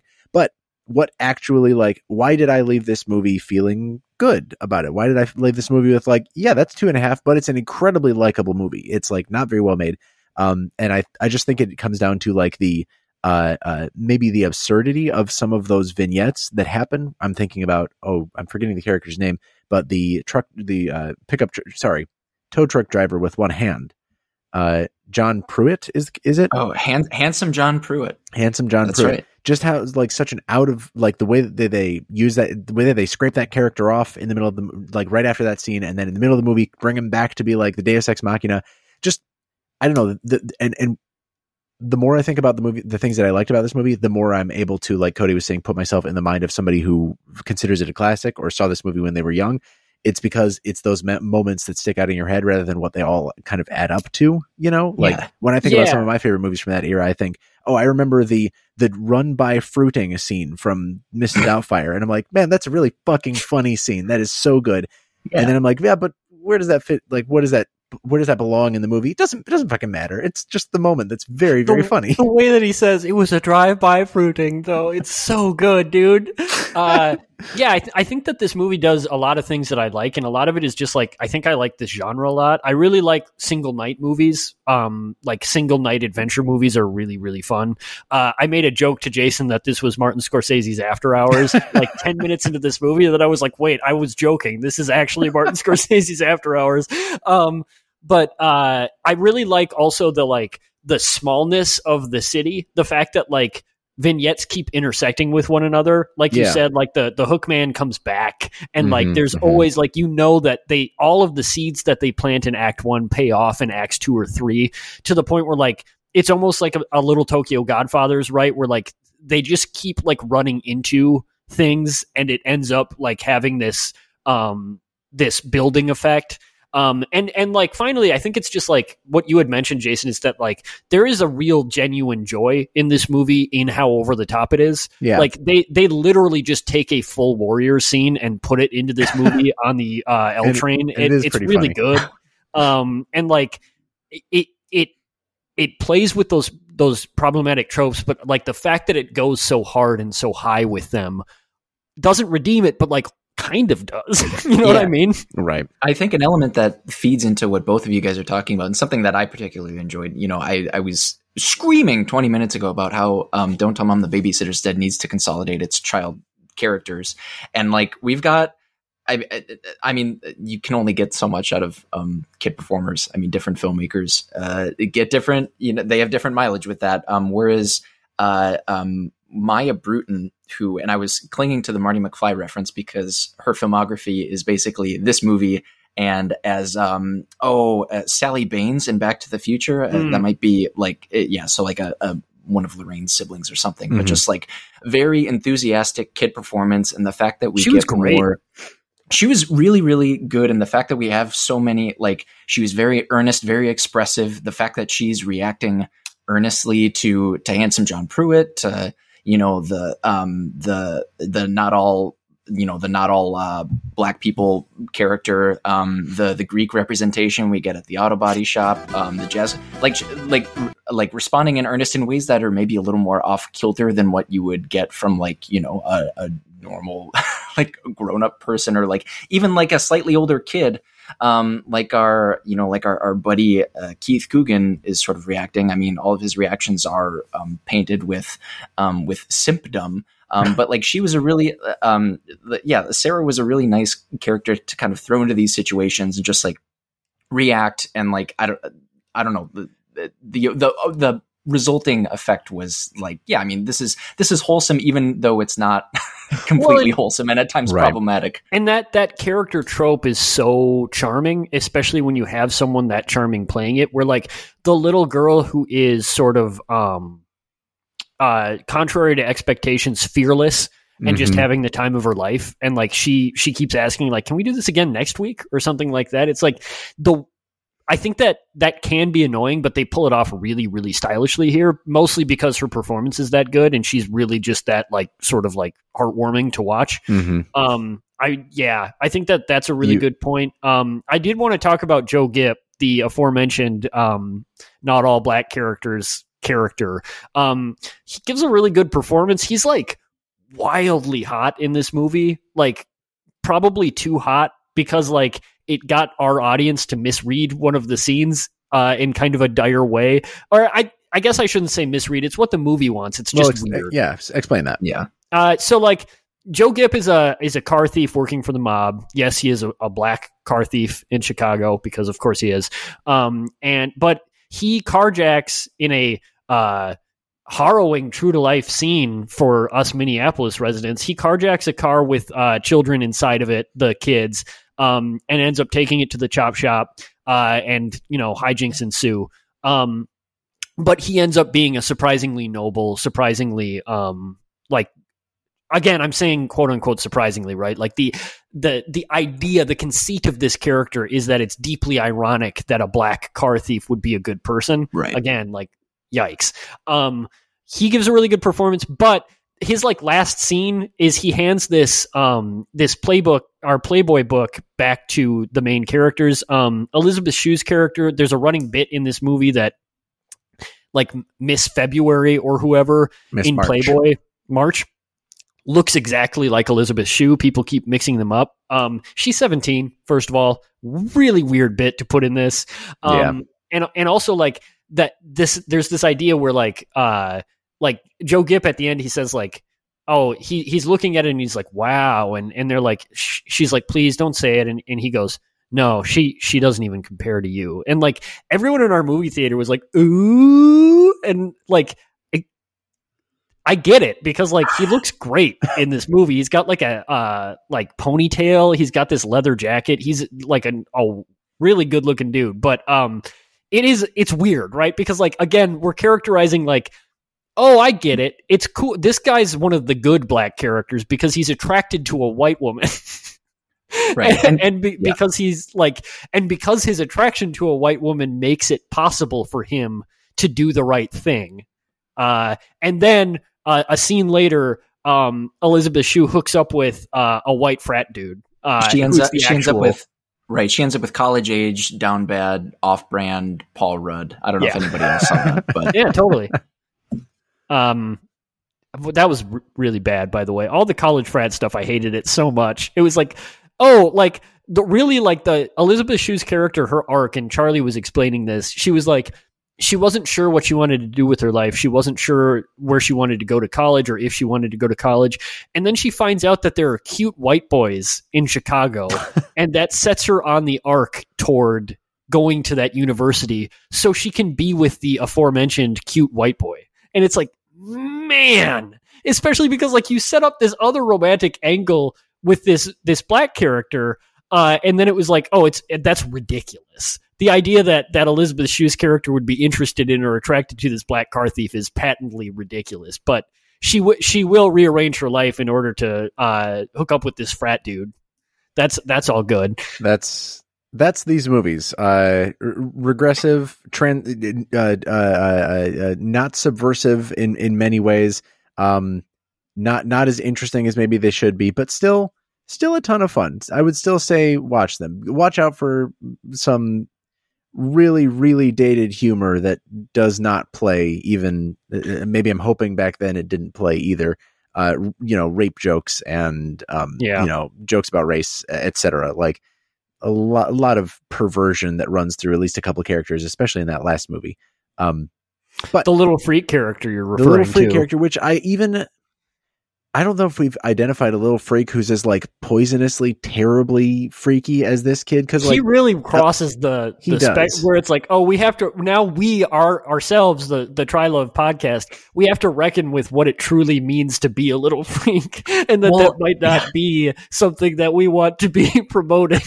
well, I think it was during yeah during the our first one, which was "Don't Tell Mom the Babysitter's Dead." I, I think Jason, you leaned over it when David Duchovny like finished his first scene and was just like, "Well, uh, this is our candidate from tonight." And That's the lock. Um, Unfortunately, and- David Duchovny is like six five, uh, so right, right, yeah. Yeah, well, he was shorter back then. Uh, but then, uh, what's his name? Uh, what the Daryl Coopersmith shows up and is like, "Here, hold, hold my grape juice. I'm gonna outshine Man, this ponytail freak bozo." is a little freak.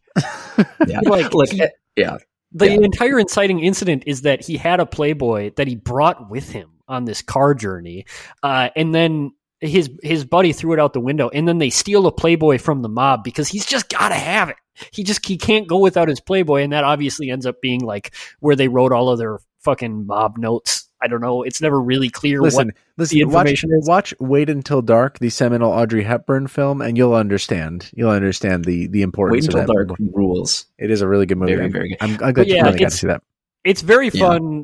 Fun in the sense to like go back it's like an anthropological study right where it's like you go back to this 1986 movie it's like oh yeah the 80s were like a magical time where like a bunch of rich coked up white dudes just pretended America didn't have any problems and the party was going to last forever and they made a bunch of movies to that effect And then like it some did of those last movies are forever. very fun to watch in a in a way I think this Yeah, is two and- of them. Yeah. Right. At the end of the day, look, one of these movies had a cardigan Welsh corgi in it, so the floor on the experience is is Hey, pretty high. Did you look up who that considered. is? It- Bu- uh, Bud, the Welsh corgi, played Bud the Elvis, Wel- the Welsh corgi. I don't know Mm, which so name I like more for a Welsh corgi. They're they're both they're both pretty good. They're both like tr- not traditionally, but like humany names, humany names attached to pets is oh, It always that's works. One of the things I, I met a dog most. named Steve one time, and I thought that's that's on the borderline. That's like almost calling him like Ken or something. That's just way too human. Uh, we should talk about the climax a little bit, where they actually have to go to the party that their parents were at. Um, I didn't think it was great. It's not a highlight of the movie. Uh, one thing that I did really like about it is that one, uh, it's exactly just Jingle All the Way. They just do the Jingle All the Way finale, where like the Yep. kid is up on the roof of the building climbing around, and also um, the the quote unquote final bad guy is is the second in command of the mob boss. Uh, Graydon is the second in command's name. Um, played by um Ron Ellis Canada, uh, who's really good in it, I think. But like the thing about it is that he's not. Per- I didn't find him particularly intimidating. In fact, he sort of offsets the intimidation factor of the main mob mob boss, and so it, it creates this very funny scene in the climax of this movie that's supposed to be very tense, where there is just this middle aged, not in particularly great shape black dude chasing this much more agile, much more physically fit child around this roof.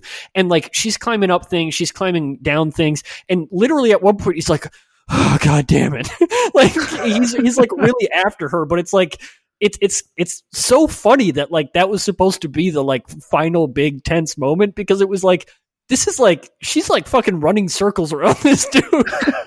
Did I think. Yeah, go ahead. is is the implication there that he just died? I don't. Did That- we there's see him come out of there? weird.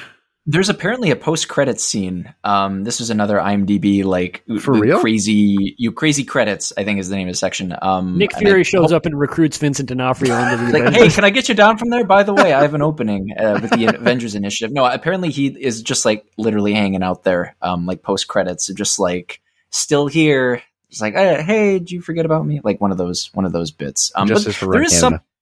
Yeah. uh, Hey, um, shout outs. Um, I hope you made it up off uh, off the the side of the building okay. Um, but I think there is there is something to that formula of like not to just like drag it back to Ferris Bueller, but like the antagonizing force of Principal Rooney is like relatively meek in that like the the it is supposed to be you know very obviously like various obstacles over the course of the day or the night or, or whatever the, the 12 hour period. And it is uh, th- there is you, you can only go so hard with like um yeah like how hard the the villain is like going to get i mean principal rooney uh, spoilers for ferris bueller if nobody's fucking seen ferris bueller. Um but like I, he I, I think his his highest moment is uh, of like being a villain is is near the end. And it's like very flash in the pan brief. And like i don't I, I agree, Harry. Uh, whether it's um, uh, um, Mr. Mr. Canada as Graydon or um, or I guess Graydon himself, um, just like I, there aren't there isn't a whole lot of that. It, it does feel like you know we're we're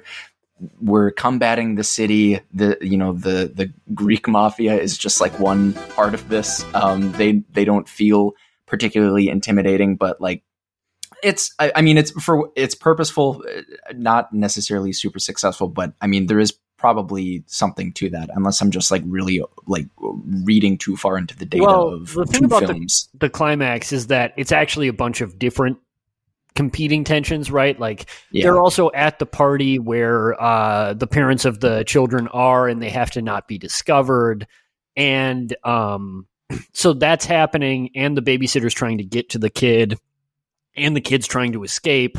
And the other guy, Bleak, is, is trying to like thwart them. So there's a lot of things happening at once. And I actually kind of loved that as sort of like, well, we have to we have to come up with a reason why this girl is able to sort of like hang out um like uh for so long while these other things play out. And I thought it was really funny that like the way that they did it uh, was just to be like, what if the guy chasing her is just not very good at chasing her? Um, and and also I, like, oh, go ahead. I was just gonna say, how good can you be at chasing a ten year old? Right on a slick window in the in in winter, like Christmas time, and the window yeah. is like at a 60 degree angle. and and probably also a canny move on their part that like because the the central conceit again of of this final scene and for much of the movie is that these mobsters uh, want to chase down and kill these children. like they're they're they're like trying to murder children. Uh, so like I, I guess like maybe they were like, okay, if we if we take this too seriously, if we show like a gun or something, all of a sudden it's gonna be like Home Alone two, right? Where it's like Jesus, the wet bandits just want to fucking murder Kevin now. They did show a gun in the movie, or some other character did, and it was one of the funniest images in the it whole movie. It might, oh, yeah, end up being, it might end up being the GIF. It's when uh, Brenda is at the bus stop, and there's a guy. She's oh, talking oh, about a guy with a gun, and he just opens up his trench coat and he's like just flashes a gun with this very smiley look on Wait, his face. Yeah, and it, it, like it just looks like he's excited he has it. He's like, check this shit out, I've got a gun. It, yeah, again, good, like that's the sort of thing where it's like it's problematic, but like there's something so funny about the glee that they lean into these tropes with, where it's just like, oh yeah, there's just there's just a trench gun gun guy at, or a trench coat gun guy at every bus stop, right? It's like, oh god. Oh boy. Um, I really liked that. I forget who's driving at this point, but uh, maybe it's by the time they've gotten their car back. They drive down to Lower Wacker Drive uh, in Chicago, and obviously where parts of the Dark Knight were filmed, and like the lighting is is like neon, like looking like it's Paris, like fucking Texas. Repo Man for a second. it's just really biz- like bizarrely surreal. I mean, like nothing strange happens down there, just more antics. But like I don't know, it was just a one of the moments I'll remember from this movie. Um, any final thoughts before we start stitching it up and getting to the final segment of our show?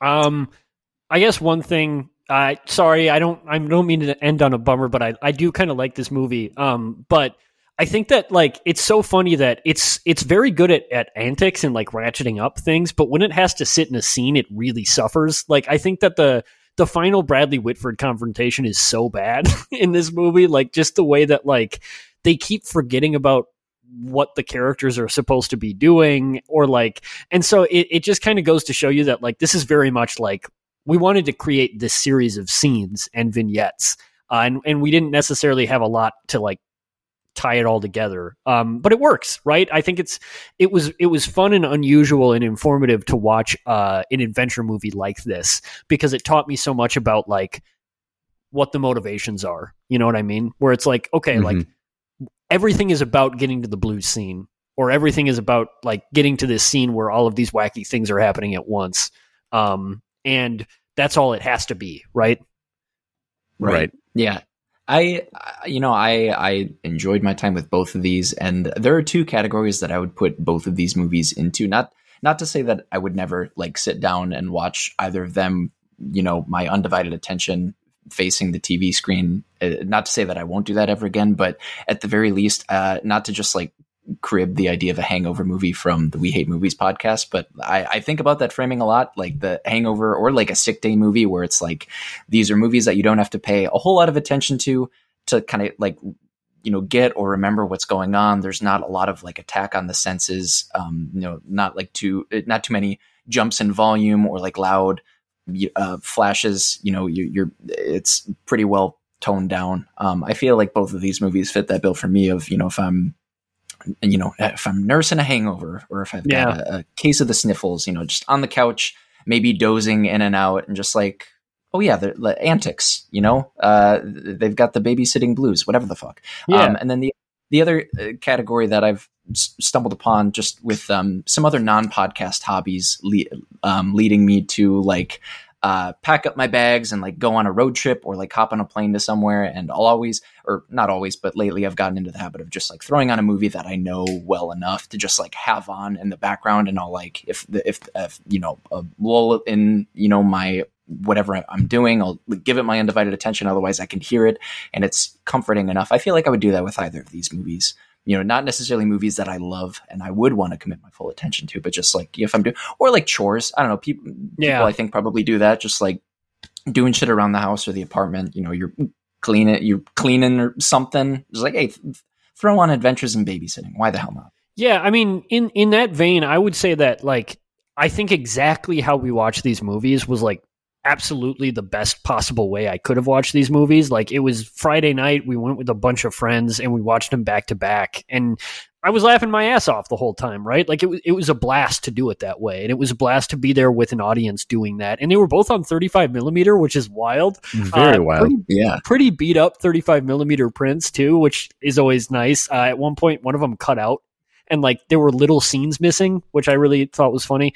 Um, but yeah, I mean, it's just like it was. It was a really good time to watch this kind of movie in that kind of environment with my friends, you know. Um, and I really like movies that can do that for me.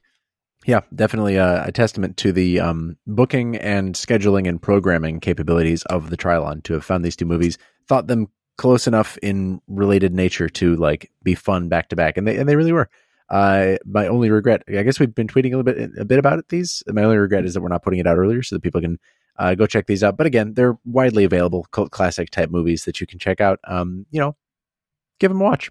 Uh, don't don't watch Adventures in Babysitting on Disney Plus. Um, I did like Oh, spot yeah. check that and just yeah, they they censor the shit out of it. Not just the the Warriors scene, but um, I mean maybe I, I did read. I didn't actually watch the scenes where they call Thor a homo. I think they censor that, which uh, yeah, po- potentially for the best. Um, Yeah. but yeah, try and try try and find you know if you have access to a, a 35 millimeter um, projector, uh, maybe maybe go after these reels. You can watch it. Maybe talk to. John Moret at the Trylon about getting those back Who in do you the city. think had these prints? By the way, do you think it was Keith Coogan?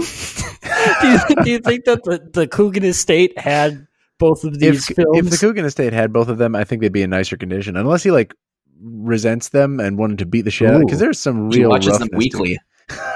yeah, he, That's they're why they're just so almost rough. worn out. Do you do you think also do you think John knew about the the Coogan connection, if you will? Oh yeah, Uh, I, I don't. I don't think anything can get by. I mean, if it was John to have programmed these, nothing gets by that guy. that's true. IMO. Uh, okay, well, that uh, ends our conversations about these two movies. Check them out if you can. And if you can't, check the Trylon's website for more scheduling and other cool movies playing this year. I have links in the show notes to all of the programs that have been announced. Um, you should get tickets. You should uh, go there. Maybe you'll see us there. But for right now, we have one more segment to our show, and Harry helps introduce it. Yes, thank you, Jason. It is the segment we like to call Cody's Noties. Wow. Thank you, gentlemen, for that bewildering introduction. Um, as you can tell from our discussions, uh, I, I, I threw out a lot of uh, random shit that I found on IMDb. Uh, I was poking around IMDb a considerable amount, uh, and I do that whenever I I'm not quite sure what direction to to take the noties in. And as I was scrolling around, um, I, I remembered a section that uh, I don't think we've spent much time on or, or referred to during uh, previous uh, previous discussions, previous episodes, uh, and that's the user review section of the Internet Movie Database. And so, without further ado, this is under review colon Applegate or shoe. Ooh. If I said that with a certain cadence, the rhyming scheme would have come out uh, a little bit better. But um, yeah, so that's and so without further ado, this is under review Applegate or shoe. I really like that. That was incredible. Thank you. Uh, and that's the bit. No, uh, no, we'll, we'll keep going. Um, so the here's the overview. I uh, I combed The overview IMDb of under review Applegate and Shoe. Da, da, da, da, Got da, 'em. da. I invented jazz. Um, I have uh, I've, uh, I've combed the IMDb user review sections for each movie. Uh, I'm going to stop that and picked out uh, some review titles that struck me for one reason or another. Uh, and what I'm going to do is alternate between the two of you. One at a time, I'll read a title. You'll make the determination of whether the review was written for Don't Tell Mom the Babysitter's Dead, aka Applegate, shit. as in Christina Applegate, uh, or if it uh, was written for Adventures in Babysitting, aka Shoe, as in Elizabeth Shue, um, the two stars of these movies. Um, it's a you know it, it's like it's like we're we're taking the ACT. You got a 50-50 guess. The it's just it's like having a cardigan Welsh corgi in your segment. You know, it's a high floor situation, um, or, so so we'll hope. Uh, so if you you know, as is the case with most things we do here, if you're correct, you'll get a point, and the person with the most points at the end will win. As always, Trivia Mafia rules apply here, so use your noodles, not your Googles or your IMDb's if you have those. Um, so with that, I say we go ahead and and jump in. We're going to start with Harry. Each of you are going to get five uh, review titles. Remember, just the titles. Um, so we'll flip flop back and forth. So starting with Harry, this is the first review title. A little bit of everything while lacking any true originality. Is that Applegate or Shoe? Or you can give the movie titles. I'm, I'm flexible. I mean, I think that it would better characterize our review of Don't Tell Mom the Babysitter's Dead, so I'm going to go with that one. Harry's going to roll with Don't Tell Mom the Babysitter's Dead, and that is indeed the case. Uh, don't Tell Mom the Babysitter's Dead. So that is a point for Harry. Wee, pew, pew, pew, pew. Yeah. We don't have Aaron here to provide like a, a third set of. Um, oh like, wait, but I have a whole like soundboard. Why am I not using this soundboard?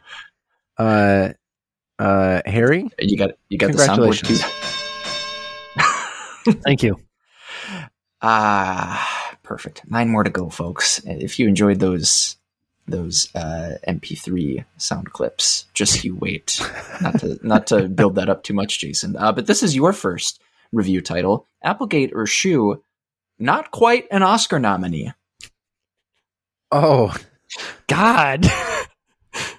oh, uh, I I gotta cover the spread. I'm gonna go Shoe. Jason is gonna go with Shoe. And the shoe is indeed on the right foot. Uh, that is a point for Jason. Man, I just thought about that. Now I can't use that for any of these uh, again. also, hey, fuck you, reviewer. Yeah, for like, real. What do, you, what do you want? she was good in that movie. It, it's like not all the movies. I don't know. That seems well, wildly misogynistic. But go ahead. To be fair, the reviewer was right. Not quite an Oscar nominee. And again, the review is about the movie. I just Applegate and Shoe for because. I mean, oh yeah, you're right. Yep, yep, yep. These actresses have fun last names that are, are cool to say. Um, and you know, as the aforementioned rhyme scheme. I think it's, that's it's, true. That's the whole thing. Oh, pee pee poo poo. oh boy. Um. For Harry's second title, here's what I've got. I get goosebumps every time I watch. Is that Applegate or Shoe? Man. I guess I'm going to do Adventures in Babysitting, Shoe. Harry's going to roll with Shoe. Shoe is correct. Uh, Adventures in Babysitting. Yeah, that, Goosebumps. That borrowing movie, Adventures in Babysitting listen, I get goosebumps every time I watch. I'm just, and there was a period in that title. I didn't say period, but there was a period there. Wow, so that was definitive. Makes you think. Um, Jason, it is your turn to make the determination, the classic determination. Uh, if you're just joining us of, of Applegate or Shoe with these IMDb user review titles, uh, Jason, here is your title: amusing film from a more innocent age. Ooh. Oh wow! I'm gonna go Applegate. Jason is gonna roll with Applegate, and listen, that uh, that gate is open today, folks. Open for business. That is a point for Jason. You get it, got it correct. I'm I'm trying my best here. Um, and I no, I I feel really good about this so far, Cody. You should know you're doing the right thing. Yeah, you're doing great.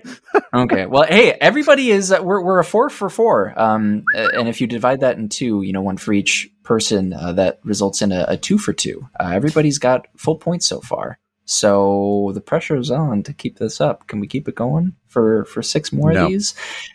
Uh the math is not on your side. But hey, weirder things have happened. Um, Harry, your third title is as follows: "Cheers up a Sunday afternoon marvelously!" Exclamation point. wow, did you write this review, Cody? that sounds like exactly your review. Uh, I'll go with it. Uh, don't tell mom the babysitter's dead. Harry's rolling with "Don't tell mom the babysitter's dead." R.I.P. Um, in that that is a point for Harry because that oh. followed the, the narrative of the movie. I'm gonna keep you guessing. Um, Damn, yeah. Wait, did he get a point or didn't he? He he got a point. Okay. Yeah. So you, you were correct ringing the bell. Um, See, because now I know that that contemporary reviewers received Adventures in Babysitting as a pulse pounding thriller masterpiece of Michael Mann proportions. oh, that was James Cameron, but you get it. Um, all right, Cameron. Jason, uh, your, your, third title. Uh, again, every it, we're we're five for five so far. Harry with three points, Jason with two. I don't need to have the um, the declarations of oh no, somebody's still waiting to get points on the board. Um, it is also still very much anybody's game. Hey, uh, real quick Uh, before the moment passes, Cody. I'm sorry. Can I make a subversive joke real quick for Please. the podcast? All right. Uh, James Cameron or Michael Bay? What's the difference? right. oh, Joke done. ding We can move ding on. ding. We all win. Um, Jason, your third title is as follows: I feel ill.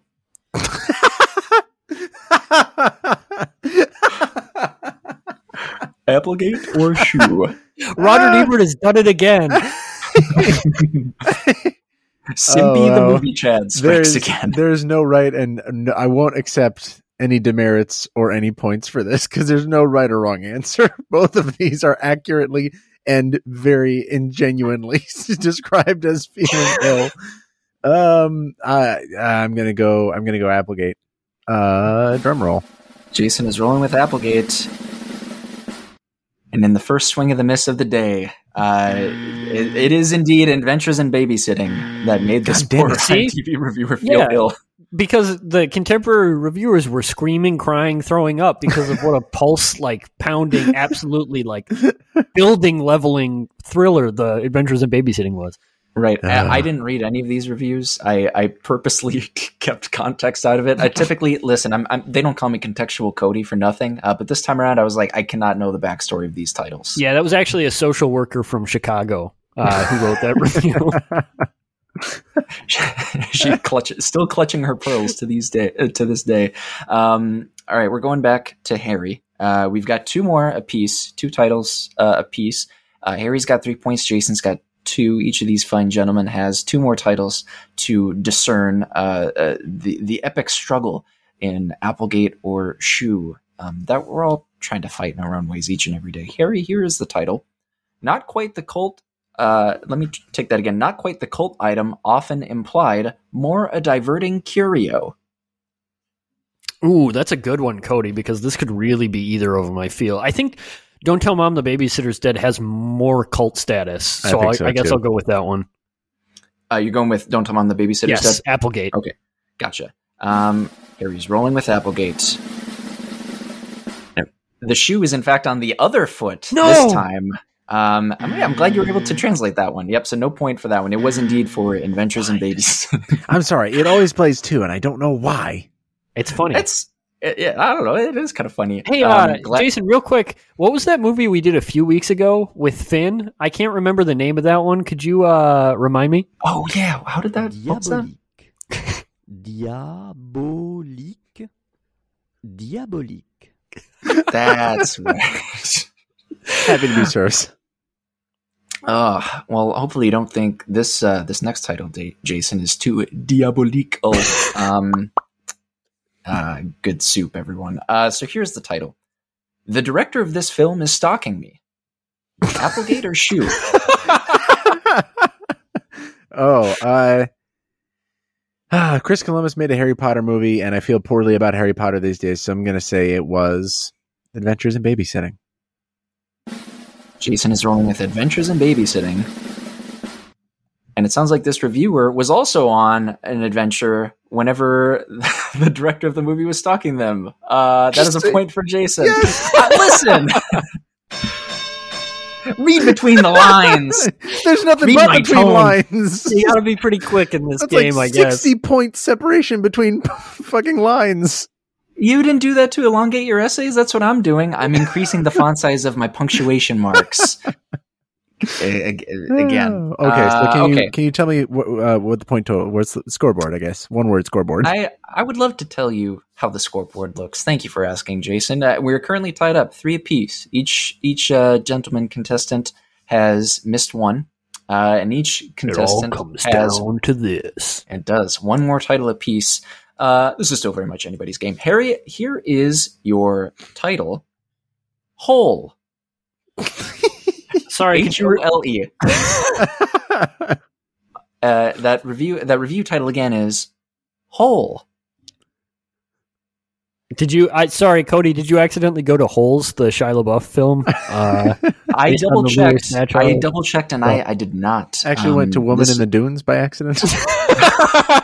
That would be a very good woman in the dudes review. To be fair, uh, okay. So here's my So- thought process. Sorry, it'd be, it'd be some shithead like Letterboxd user review that has ten thousand likes.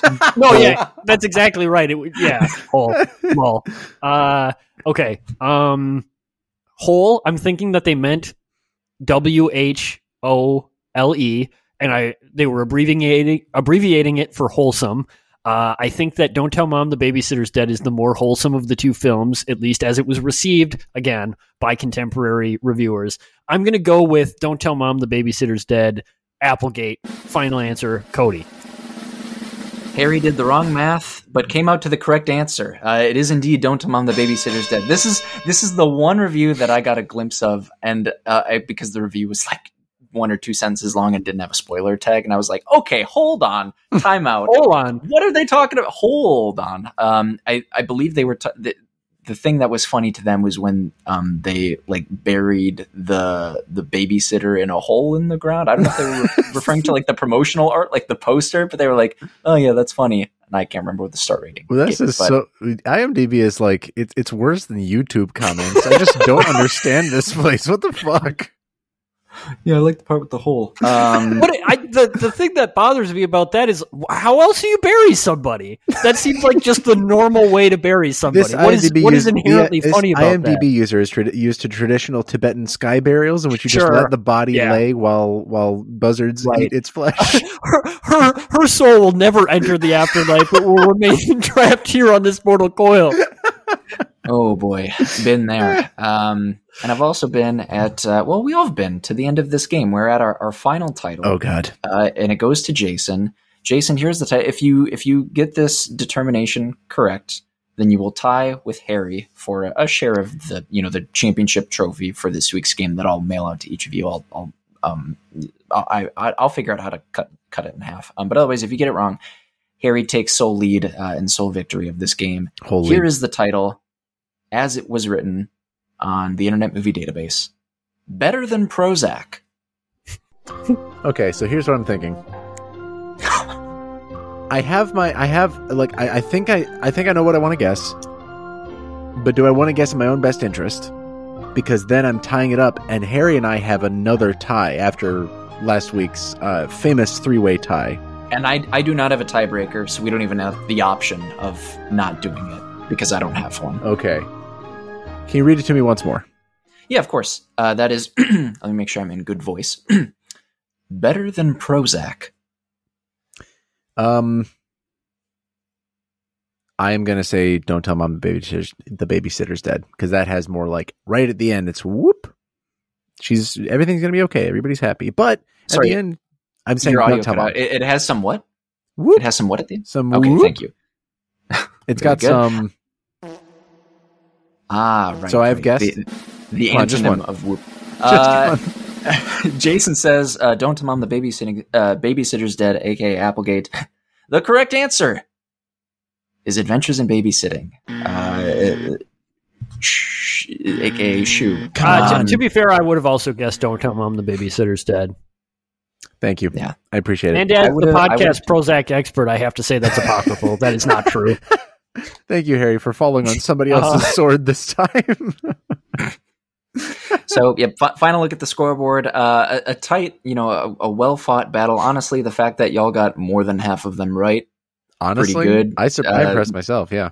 yeah, yeah, four to three victory for for Harry. That's all I got. Good. That's uh, all I got. Good luck, babysitter. Good luck, babysitter, and good night, listener. Thank you very much. Another episode of Trylove about the double bill on uh, babysitting adventures. Uh, catch these movies wherever they are, except for Disney Plus, because it's kind of a dumb, um, uh, super censored, very twisted version of this movie that I think probably would have lost some of its impact if they didn't get to say fuck as much. Uh, but uh, you can check out the Trylon's programming at trylon.org for other cool movies, maybe ones that uh, scratch this same itch, maybe ones that'll introduce you to something completely new. But you'll probably see us there uh, one week or another. So get in touch at Trylove Podcast on Twitter or uh, go to the Trylon Cinemas at Trylon Cinema. You can find me. My name is Jason Daphnis. I'm on Twitter at Nintendoofus. That he is. Uh, go follow Harry and Jason on Twitter. Um, one of the titles when I was sort of whittling them down for for um, for the segment uh, one of them that I, I loved, but I, I, cast out because it would have been too obvious. Um, the title went something like "The Right Way to Sit on a Baby," um, and like there were a few of those where it's like very clearly like pointing to a babysitter, and like only one of these quote unquote babysitters is actually like doing any babysitting in their movie. So it's like, man, I would love to keep this one in, but just like there's, uh, I, I, felt like I couldn't split the hairs, you know, as finally get get it to be one of those. Like this could be either of them.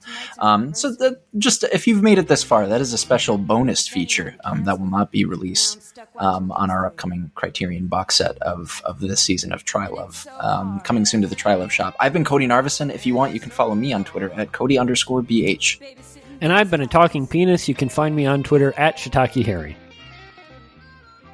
You still should have called. I sat and I waited.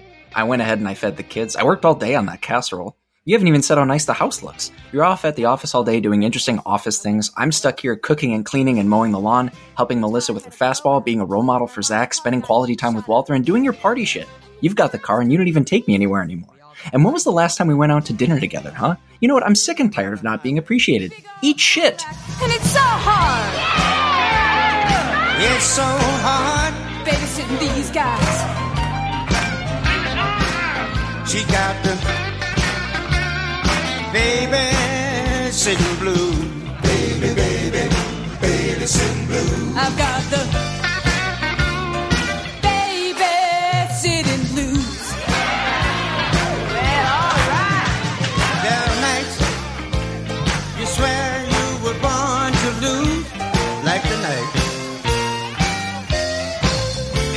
you your feet were walking in someone else's shoes.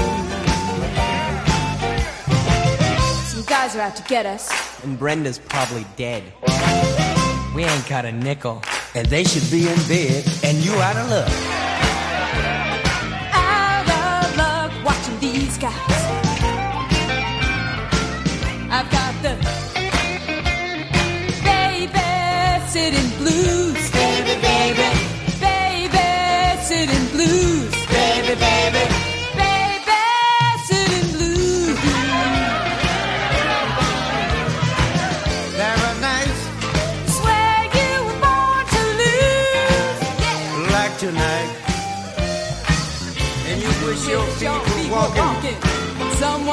Someone else's shoes. shoes. Some guys out to get them, and the girl's probably dead. She ain't got a nickel, and we should be bad. You out of luck. Out of luck watching these oh, guys. I've got